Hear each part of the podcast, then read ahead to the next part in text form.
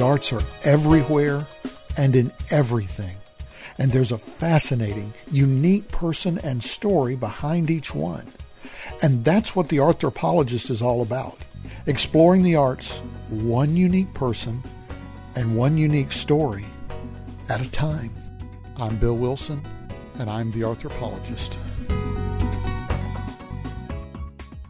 On this episode of The Arthropologist, we're visiting with Landon C., host of Landon Goes There, Chasing the Classics. Okay, so Landon, if you would, tell everyone about your show, um, why it got, how it got started, why it got started. Well, the channel is is called Landon C Goes There, and I uh, initially did it just uh, kind of to express my creative side. I uh, I've always liked that if I had everything to do over again, I would go back to college and and be involved in film somehow.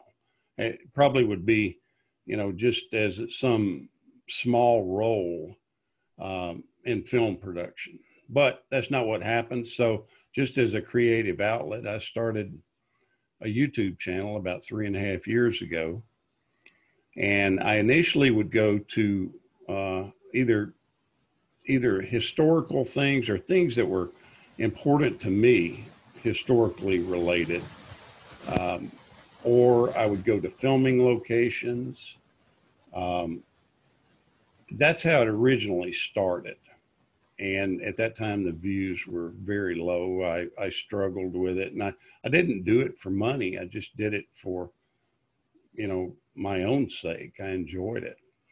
Um, then I started doing, I'm a big Andy Griffith Show fan, and I watch two or three episodes every day and have always lo- loved Andy Griffith and, and Don Knotts. And so I started doing some some actual location location shot uh, filming in in LA uh, at at the old Desi Desilu Studios and the old Forty Acres backlot which uh, Desilu is still there, but the 40 acres backlot is long gone. Uh, but it's so, uh, I, don't, I don't know the word to describe it, but when you are standing right where the Mayberry courthouse stood, there's something that comes over you. It's like being at Stonehenge or something, you know, it's like a, uh, or being in the Holy Land. Uh, to me, it just is, is a, a goosebump uh, creating some you know place and and that that kind of got it started i i ended up uh, doing really well with some of those andy griffith videos and then as time went on i i thought you know there's a big interest in tv uh, trivia and shows that people grew up with in my demographic which my demographic on on my channel is about my age. I'm 64. Um, and, and there's probably, when I look at the analytics on YouTube, it looks like most of the people are between 55 and 70 that watch my channel. Uh, the bulk of them. And believe it or not, the bulk of them are men. I mean, it's probably about 80% men. And and so I started turning out some of these old shows that that were stuck in my memory. Uh, just whether it be a western or just a standard sitcom, uh, that they started catching on. I started doing them, and and they they started getting a lot of views. Um, and and as that happens, uh, the way YouTube works is once you get into their favorable graces and and their um, algorithm starts to recognize that people are liking your channel, they'll feed it out more. And it's a, and nobody knows how this works um, or what makes it happen. But I'm one of the lucky ones that that is was able to to get them to start feeding my stuff out. And now it's fairly easy for me to to get videos that do very well. And uh, and it wasn't it wasn't my intention originally to do anything uh, to where I was looking for numbers, uh, but it does make you feel good and makes makes you uh, uh glad to do more when you're actually able to see that a lot of people are viewing them. So, yeah. Well, in your work, do you, when you're doing your research, are you uh, in touch with a lot of fan clubs? Do you talk to the studios much, or you're just going online? Where are you getting your research? No, uh, most of it is is from online stuff that I read. Uh, and when I say that, I don't mean like Wikipedia. That that is usually a good source as a start to kind of get you narrowed into things. But then I'll look for you said fan club clubs. Uh, one of the things I'll look for is is uh, in in doing like let's say for example when I do westerns, I just I was doing the narration just just before we got online here, and and there was uh, I was doing a narration for a show called Lawman that ran from uh, it, it was in the late late 50s and uh, most people don't remember it but it was a it was a pretty strong western that uh, uh, you know, was real popular at the time. It ran for four years. Um, but the problem is there's not a whole lot of material on it. There, superficially, there is. Uh, but one of the best places to find stuff on it was some of the Western sites, the people that are just so into Westerns that they can break a Western down completely for you. And and so uh, I, I, will look for sites like that uh, to go off of. Uh, I do have some some reference materials that I use, uh, some actual, you know, thick books that that, but I very seldom get into that. Uh, I've gotten so used to doing it online that I just don't do much actually looking at a book. Right. Well, um, I'm I'm assuming at least for TV, you'd be classical TV from the 50s to the 70s. Uh, maybe yeah. classic movies would be 40s to the 70s. Um, would you agree with that, or? I would agree. Yeah. Okay. Yeah, that's that's the sweet spot on it. Yeah. And, and what do you think appeals is so appealing to to that era that that um, I mean, I know there are people who go to the even, even the 80s, and it's real funny. I'm sure you know you and I are about the same age, and when yeah. people talk about saying old movies or classic movies, and they say, "Well, back in 1985," it's like, "Oh my gosh, I was 35, 40 years old then." Right. but yeah, I was I was working on a second wife by then. uh, but what what do you think is so much more appealing to that era where you've got a TV show that is 70 years old and people still love it. New people love it. People who were nowhere near born in that era. Yeah, I I think there's um, the quality of the shows, uh, and I'm a strong believer that that those older shows were were written so well, and even though they were in black and white, which is actually the the what I like to watch shows in. I I love watching black and white stuff. Uh, when you, uh, for example, when I watch when I watch Andy Griffith in color, I just can't do it. It just does not doesn't do the same thing for me.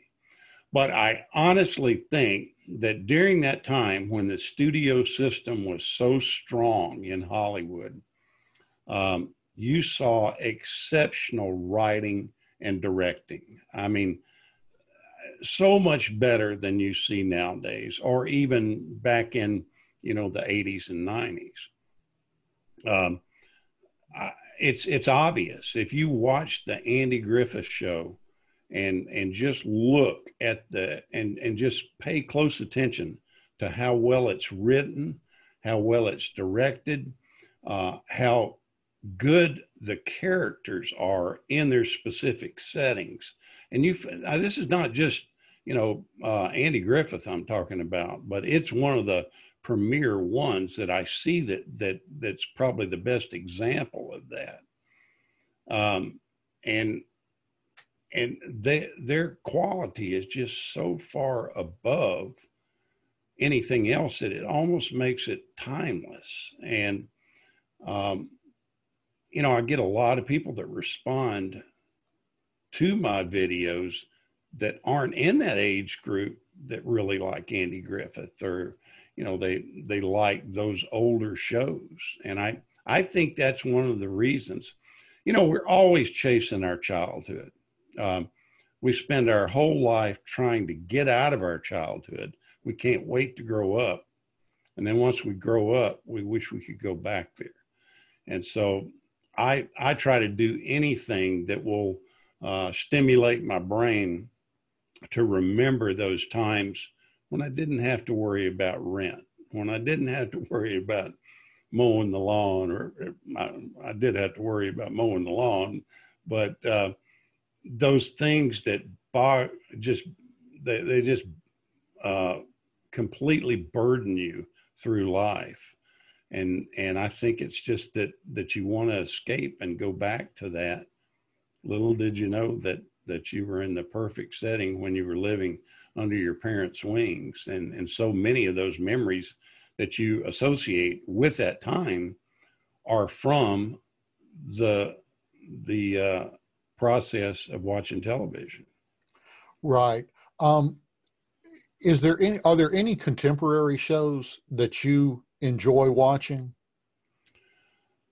Uh, yeah, very few. Uh, I'm you know, I I I do watch, uh, and, and I say contemporary. The you know, I like to watch Seinfeld. I matter of fact, I watched uh, some this morning of Seinfeld. But as I was watching it uh, this morning, I was thinking how was, it wasn't written very well. I, I just don't think it was written very well compared to what I like, the shows I like to see. And and don't get me wrong, I, I you know it, it was it was doing something right. You know, um, I you know there's dramatic things that I thought were excellent, like The Sopranos. Uh, you know, for HBO, um, but I just don't think I have anything that I really follow right now um, that fits into into those cat. I'd much rather watch old stuff than the newer stuff. Have you been able to meet very many people from classic television shows or classic no. movies? Okay. No. no. If you had the chance, if you yeah. had the chance, most of them are not even alive today, but if you right. could go back in time and you could interview anyone you wanted to, who would you want to interview uh, in classic movies and classic television? Yeah. Uh, well, I mean, the, the obvious answer for me, you would think, would be Andy Griffith. That wouldn't be it. Um, I'm uh, I'm a big Andy Griffith fan by the show, but I'm not a big Andy Griffith fan. You know, the person. Right. Um, it would have to be Don Knotts. Don Knotts is is the reason that show was successful. There's no doubt about it. It, it wasn't successful after he left, uh, and and he just made the show. He made it easy for the writers to make the stuff look funny. Um, so, so that would be, you know, the the uh, pro- probably the the big one that that I that stands out to me. I have met Betty Lynn, who played Thelma Lou. Um, she's really probably the only person that I've ever met out of all these shows that I, I do. And she's a sweetheart. She lives in Mount Airy in a retirement home there. Uh, she goes to the Andy Griffith Museum uh, once a month. I think it's on the third Friday of every every month. Now that's changed with all this COVID stuff going on, but she's just a lovely woman. And I mean, you, don't even feel like you're talking to somebody that that brushed elbows with all these famous people and that was on on television and movies. I mean, people forget about her her classic movies that she was in, but she she would be one that you know that she really stands out in my mind because she was the she's the friendliest person in the world. I mean, you don't feel like you're talking to a celebrity. As far as movies, there's a, that goes on on and on. I mean, the classic people, uh, uh, Lauren Bacall. I, uh, you know, she just pops into my head. One that I really am fascinated with is an actress called Linda Darnell. Um, she died fairly young, died in a in a apartment fire in Chicago, and I, she would be one that I would really want to talk to. Clark Gable, uh, you know, uh, it goes on and on. Bill, I well, what about? I know you've you've expressed uh, interest that if you could go do it all over again, that yeah. you would uh, love to have been in the movies in some some aspect. Yeah. What would you, if you know, you can go back in time? What job would you want, and what uh, TV series would you want to work on? Well, it would obviously be one of the you know the sitcoms in the, and I would say sitcoms. I I, I wouldn't want to work on westerns uh, because a lot of their stuff is uh, there's so much second unit stuff that's that's done in that with horses and people riding and falling off of horses and that type of stuff. But the the thing that I'm more interested in is the stuff that's shot on a sound stage, and and most of your sitcoms, you know, that's where the bulk of them are. Uh, they're shot on, a, on an actual studio sound stage. Right. Um, and and I I just you know I really don't even know. It wouldn't be anything major like like the photography behind it, or it might be something like the sound. Uh, I, I think that would be cool. I, although sound is probably the the toughest thing I deal with on my channel. I'm not very good at it, and and I, but I'm kind of fascinated by it in in the way they capture it when they you know record stuff and then the things they have to overdub. And I mean I just think it's fascinating right. where you can you can watch it and not realize what they've done with it. Or it might even be in the construction industry of it. You know it might be assembling sets or or wardrobe or you know just something on that side of of the business. And that's that's a fantasy you know that's that's just looking at it and think i probably that would probably be a tough line of work to be in because you know, most people think you're just on a regular payroll uh, when you're doing that and you're not. I mean you're getting paid for working certain hours on a series it's like like thelma lou or you know betty lynn uh, on uh, andy griffith she was only on, in 26 episodes and she didn't get paid any other time. She got paid for that one week. So she got paid for 26 weeks during the time that she was filming that episode. Rest of the time, she didn't get anything. Uh, and she got no residuals or anything like that. Right. So it's pre- it's a pretty tough way to make a living. Uh, yeah, got you got to be got to be pretty used to dead time, you know. Yeah. Um, okay, thinking about uh, the classic shows, are there any that you feel like ran too long that they really they sort of started running out of ideas and it would have been better had they cut it in season four instead of five or six something like that i, I think you see that in almost all the popular shows. Andy griffith eh, being a prime example of it. They should they originally andy and and sheldon leonard originally agreed to do, uh, they thought just five years. That's what they they thought, and and if you'll watch after even during that five years, you'll see them use repetitive stuff that you'll go, oh, they did that in season one. They just changed things up a little bit. Well, by the time you're into season eight, they're just the the episodes are almost ridiculous. You know, they they aren't funny anymore. And I think you see that with Seinfeld. I think you saw that with MASH. Uh, they just ran too long. I mean, you do run out of, out of ideas. Uh, okay. Uh, it's not endless. Um, on the flip side, of course, we've got the rural purge. And yeah. I don't remember when that happened. What was it, like 72 or something? Yeah. Yeah. Okay. Yeah, I'm not sure exact date, but yeah, they uh, they wanted to clean house on on that, yeah. Okay, so CBS goes in and they get rid of the Beverly Hillbillies, Petticoat Junction, uh, yeah. or maybe Mayberry RFD. Um, kind of a couple of questions on that. First of all, do you think that all of those shows were cut prematurely, or um, it would have been, you know, like Petticoat Junction had already been going for a num quite a few years. Yeah. Were that were some of those probably cut? It was good because they didn't go into that period where they were just running out of ideas. Yeah, I, I think it probably is. I mean, that's I understand exactly what you're saying, but the the problem was they they axed everything at once. So you had this. I mean, you had everything completely change in the format of what was being put on your your television set uh, for your family to view, and and you weren't seeing any of these shows.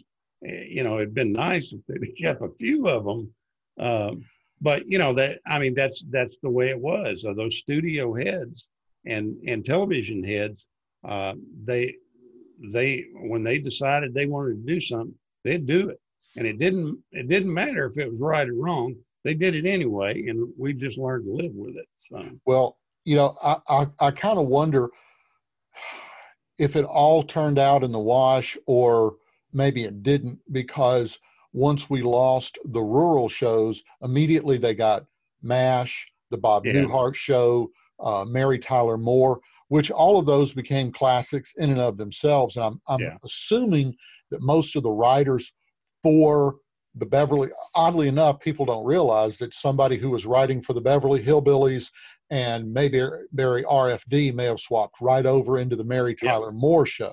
Yeah, and uh, that's uh, that's a common thing, Bill. I mean, the, if you if you look at at your your studio system or your production areas, like everything that was was done at Desi Desilu, uh, you know, the Dick Van Dyke show, I Love Lucy. Uh, I Love I Love Lucy is kind of a different type deal because that was kind of the premiere of of that studio really going big.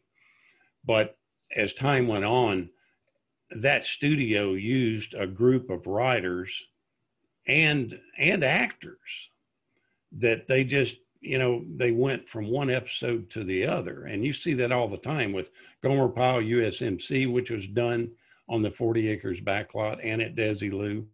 Uh, you see that with Dick Van Dyke that was done at, at Desilu. And, and then you see uh, Andy Griffith that was there. But all those writers are kind of interchangeable and, and, and realize that, that those writers are not, uh, most of them are, are getting paid per episode that they write.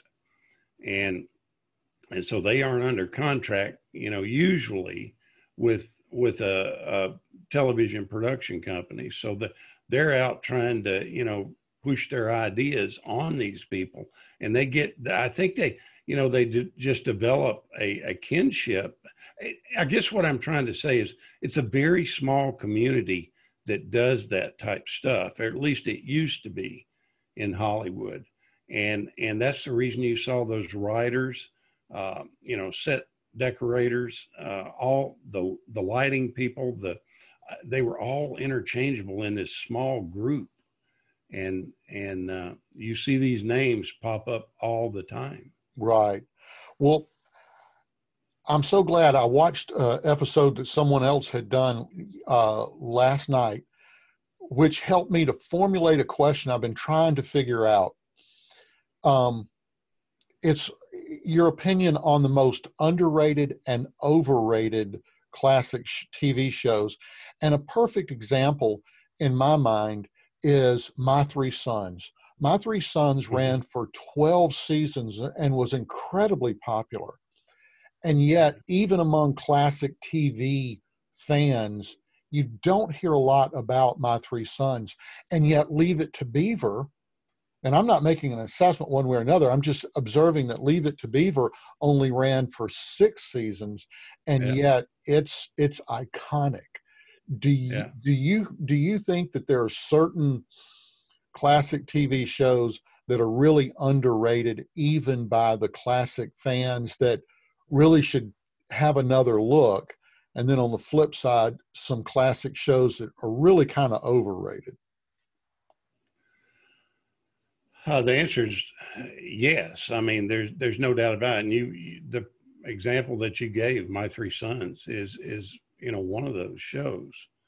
Um, it's I, I, I mean I don't know why that is, Bill. I, I really don't, because if you look at the quality of them, uh, they were they were done um, just as good as as Leave It to Beaver was, like you the example you gave, um, and they're very easy to watch. Uh, the I, I don't know the answer to that. I really don't. I don't. You know, I guess it's just you know certain things tickle people's fancy and they they just stick with you longer. In my mind, I don't think of my three sons as one that you know stands out in my head. Had you not said that, I probably would not have thought about that. Um, but it was one that I watched.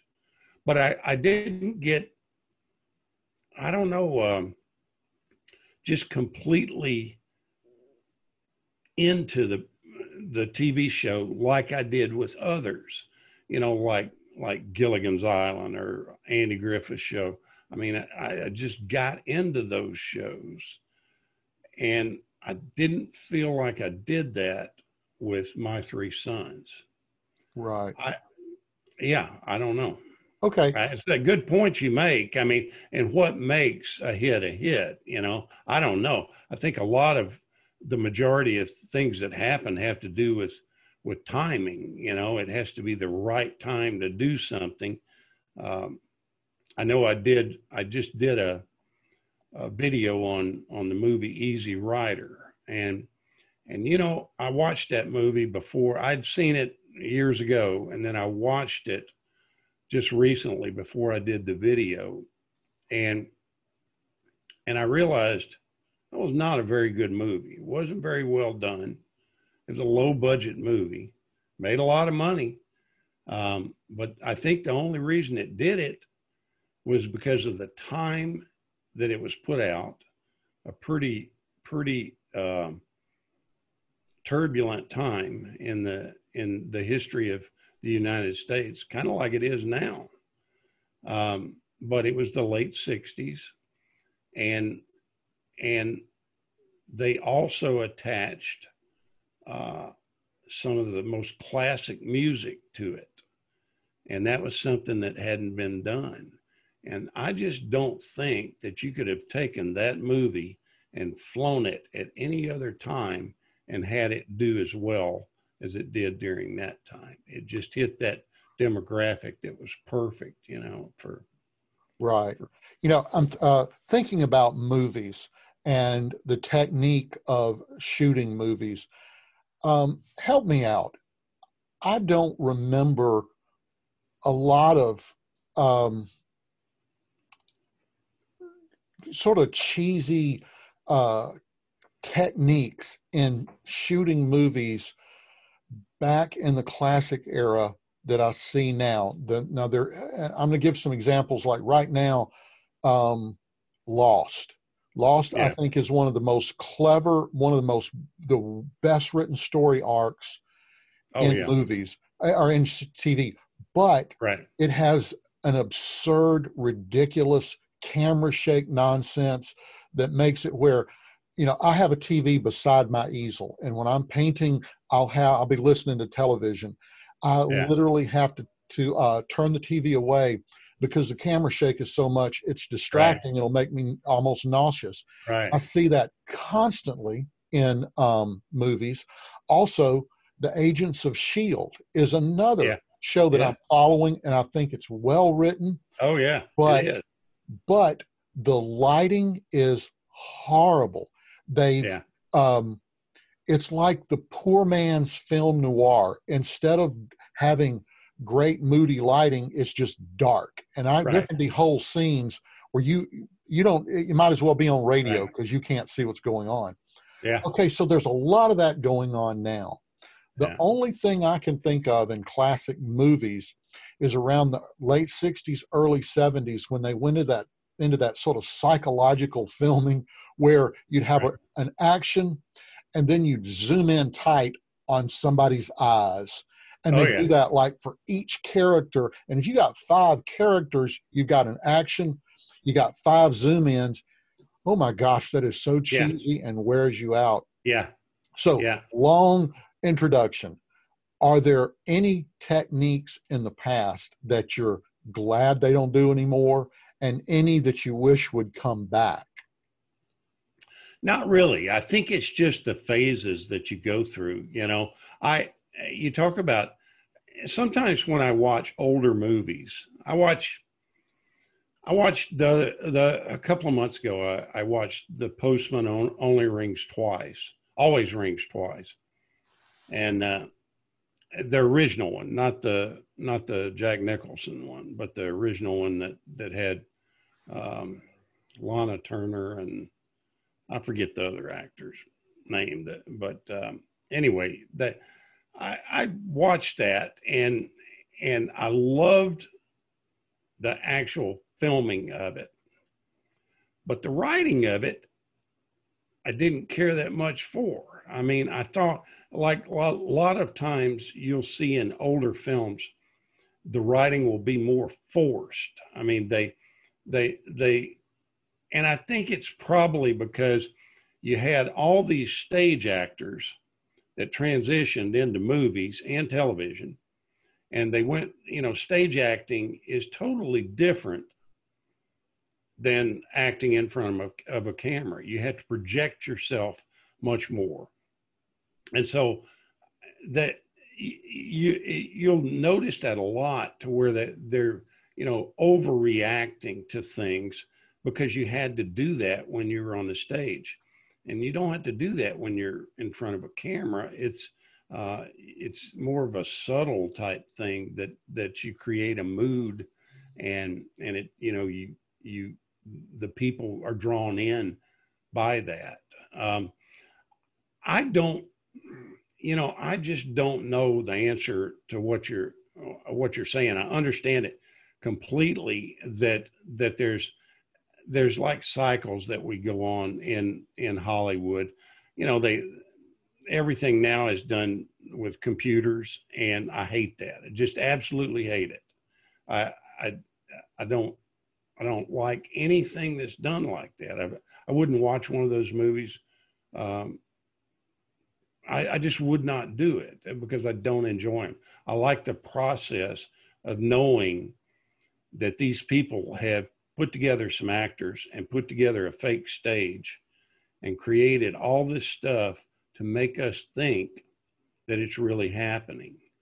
And and whatever the flaws may be in that process and whatever current situation that they are following you know like you're talking about the camera moves you know that originally the best thing that came along for for movies was the steady cam because they were able to to show things that were moving in a lot of different directions without the thing bouncing all over the place. And now, like you're talking about, they want it to bounce all over the place.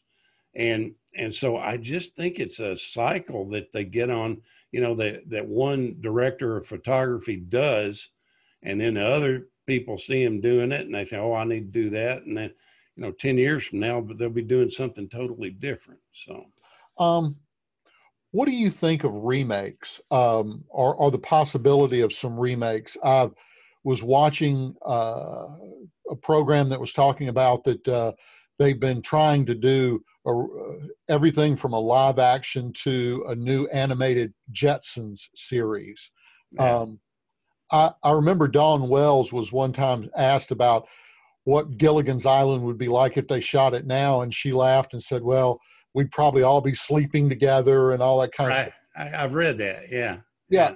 Do you, do you have confidence that Hollywood could make a Gilligan's Island or a Mayberry or, or uh, an Andy Griffith or something like that, or a Bewitched today that would be as good as what we had originally? Oh no, not at all, not at all. I'm not a big a big fan of remakes of, of any sort. Uh, uh, the the only time I that I have, in my opinion, felt like that that worked really well is in the movie uh, The Godfather. I mean, I thought all three of those were done fairly well, and it wasn't like you were watching, uh, you know, a sequel or whatever. Um, but I once something, you know, and that's not a true remake, but it's it's Hollywood trying to cash in on the success of something, and that's you know that's what they're trying to do when they do these remakes of you know of popular shows. I don't care for them. That's just a personal opinion, you know, of mine. I I I just wouldn't watch them. You know, they just. Uh, one uh, one thought I had was, and you can correct me if I'm wrong because you're certainly the expert on this, but the rural purge seemed to be a real demarcation in the tone and the tenor of the writing for television shows.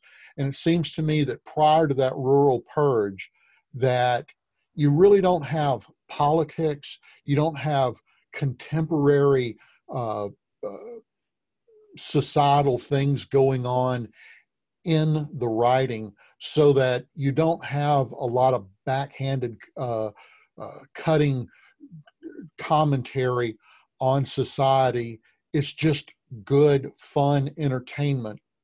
To my mind, that's one of the things that seems to make things like Gilligan's Island and uh, Bewitched and I Dream of Jeannie classics that you can relate to 70 years later. Yeah.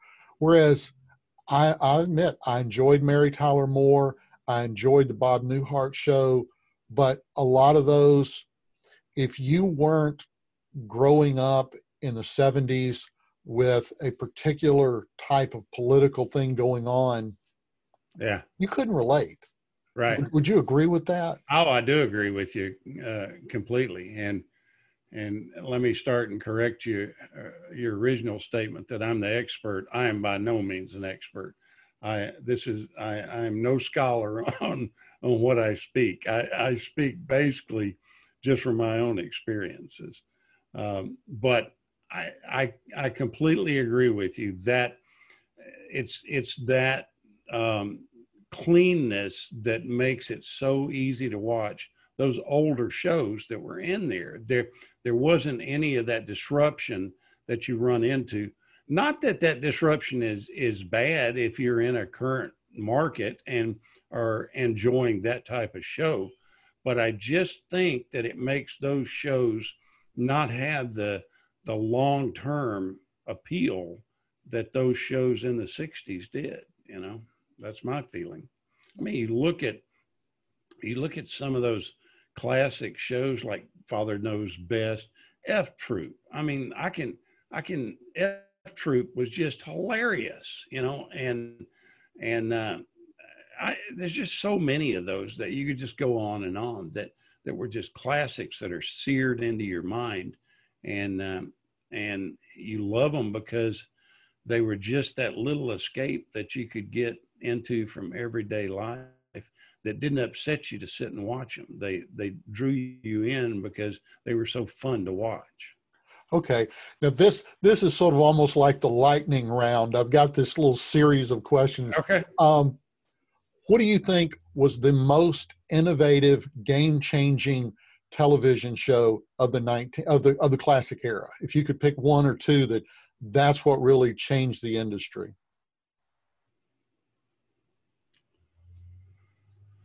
Well, I'm drawing a blank. Um, that I, I, mean, when you're saying that that changed.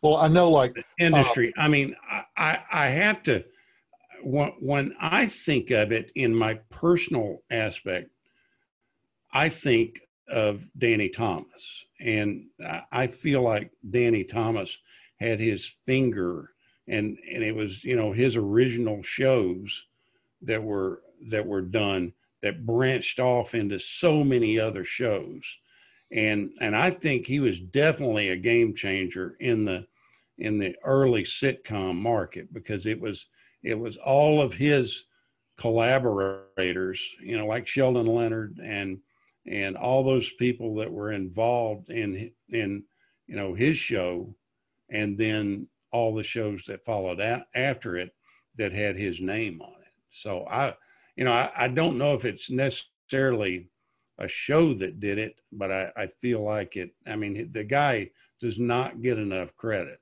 I mean, he he changed the landscape of the the and and you know one of the primary guys that that helped him do that was Sheldon Leonard. You know.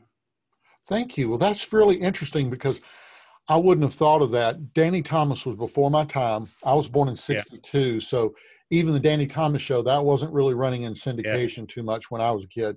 Um, but my first thought was going to be Desilu because of all of the changes that um, Desi Arnaz did with the three camera shoots and so and forth. You're, but, yeah, you're right. I mean, Bill, that's that's correct. I mean, if you wanted to really go back and look at it, you know that that couple of Lucy and Desi. Desi was brilliant. I mean, he was he was a brilliant guy, and and he that's the reason he owned Hollywood in the fifties. He and he and Lucille Ball they they could name their price on anything, and that's uh, that they were the originators of that. But I guess you know talking about what and I don't get me wrong, I love I Love Lucy. I, I think it's great, great comedy. Uh, but where I really, I was born in 56, so I really started watching, you know, things like the Andy Griffith show, Leave It to Beaver, you know, during, during that time. And so that's what I see as, as the things that are in my mind, you know, that are important. But if you want to look at the, you know, the, the guys, and that's a good point. Desi Arnaz was, was the first one there, but as far as the way it branched out in the into the 60s i think you had to put it put it on danny thomas. I, I really do. Wow fantastic. Um, okay this is going to be a tough one. Um, okay. movies or television who do you think was the top two greatest uh, uh, directors during the classic time classic era oh boy that is a tough one if you I mean, I can, there's all sorts of different types of directors. I, I think as far as a Western goes, and, and I'm not that big of a, of a spaghetti Western fan. Uh, I do like them, uh, but you have to say Sergio Leone. Uh, this guy is a master at without any words being spoken, being able to take a camera and make you feel like you're sitting in the sand and dirt and and sweat and heat that that all his actors are experiencing. I've never seen a guy that was was able to do that. Um, as far as as far as you know, during that classic time, I'm really having trouble coming up with somebody that that just stands out. There, I mean, there are so many of them uh, that that stand out. now I'm going to really throw you a curveball on this one because this is who I feel like is probably the best director of all time. And oddly enough, I don't think I've ever done a video on on any of his stuff because it's it's so controversial and and it it uh, you know it's just uh it's uh they're they're just films that are are hard to watch i guess is is what i what i want to say. Um and and what i'm thinking what i'm actually talking about is stanley kubrick and stanley kubrick you know, no matter what end of the spectrum you're on, is is without a doubt, as far as directors go, you will never see anybody that gets more absorbed into what he's doing and puts more into, you know, his films. Um, I I just I don't particularly like his films, but I like his direction. I mean, it just blows me away to look at the detail that he goes to because he was a weird guy. I mean, he was a strange guy, no doubt about it. Uh, but as far as as classic directors, I think he's one of the best. I mean, what about character actors? Who who in the classical era? Because you've done some stuff on some of the great character yeah, actors. and that's that's a that's another you know really tough one. I there there are just so many classic ones. I, um, I I should have I should have glanced at a few of them before we did this this interview to try to try to think of some of them. Uh, but th- there's a there's just so many that I can't even uh, you know Slim, Slim Pickens. I love Slim Pickens. He uh, you know as far as a Western guy, he was he was a great one that just stands out. Um, the uh, I'm drawing a blank on some of the names right now because I'm not sitting there looking at them. I can see their faces. Um, Jack Elam. Jack Elam's a classic example. You know, with he's one that that uh, you know you can just look at him and and you feel his character uh, with that wayward eye that he has. Um, and then there's you know there's uh, there's just tons of, of other ones that I'm sure I could rattle off. I'm just not looking at them right now. Right, right. so it's really um, hard to pull them up. You know. Yeah. I, yeah. Uh, I and I've done numerous things on on different character actors. I'll, I'll tell you. I can tell you who who comes off as my best character actor of all time is somebody that's current day and and most people may not even know who is who he is it's a guy named stephen root. And um, this guy can morph into more characters uh, take take a chance and type in his name into google and you will be blown away by the different people that that he has played and you you don't even know it was him. I mean that's the real thing is there's two ways a character actor can can do it and i i think they they they're good on on two different levels. Like if you you take a character actor and he looks the same in every show he's in but he's able to change into a different character.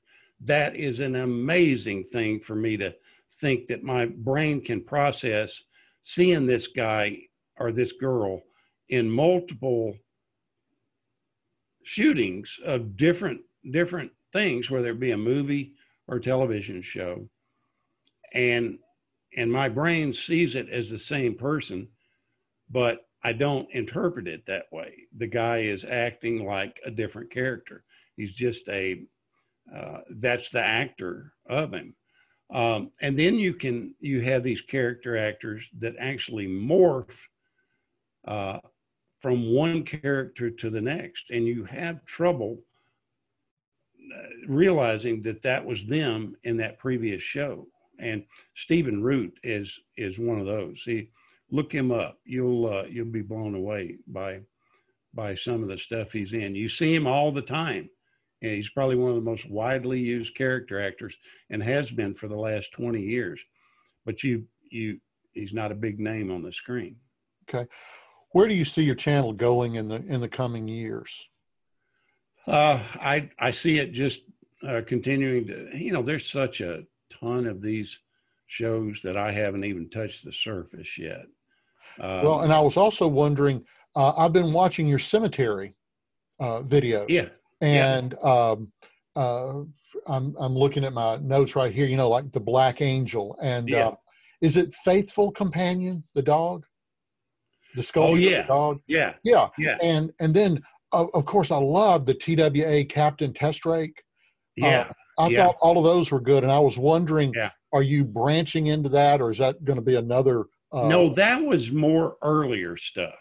Oh, okay. Did. And and um, and I love that kind of stuff. But you, what you have to realize is, is I can do so many more of of those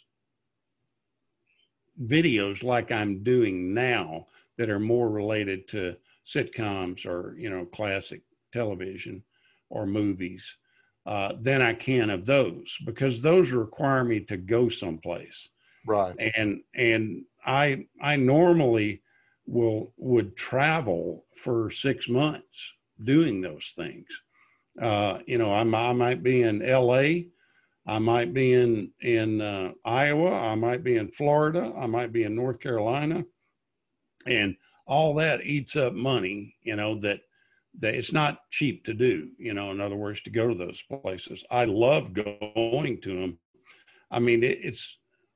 I'm a big cemetery guy. I love going and seeing uh, the graves of of famous people. I, I don't know why. I find it relaxing and calming, and uh, it uh, it's just it's neat to think that you're sitting there, you know, standing right next to somebody that's you know was an influence on your life in television or movies or whatever it might be, or like that you know the the uh, Testrake uh, like him.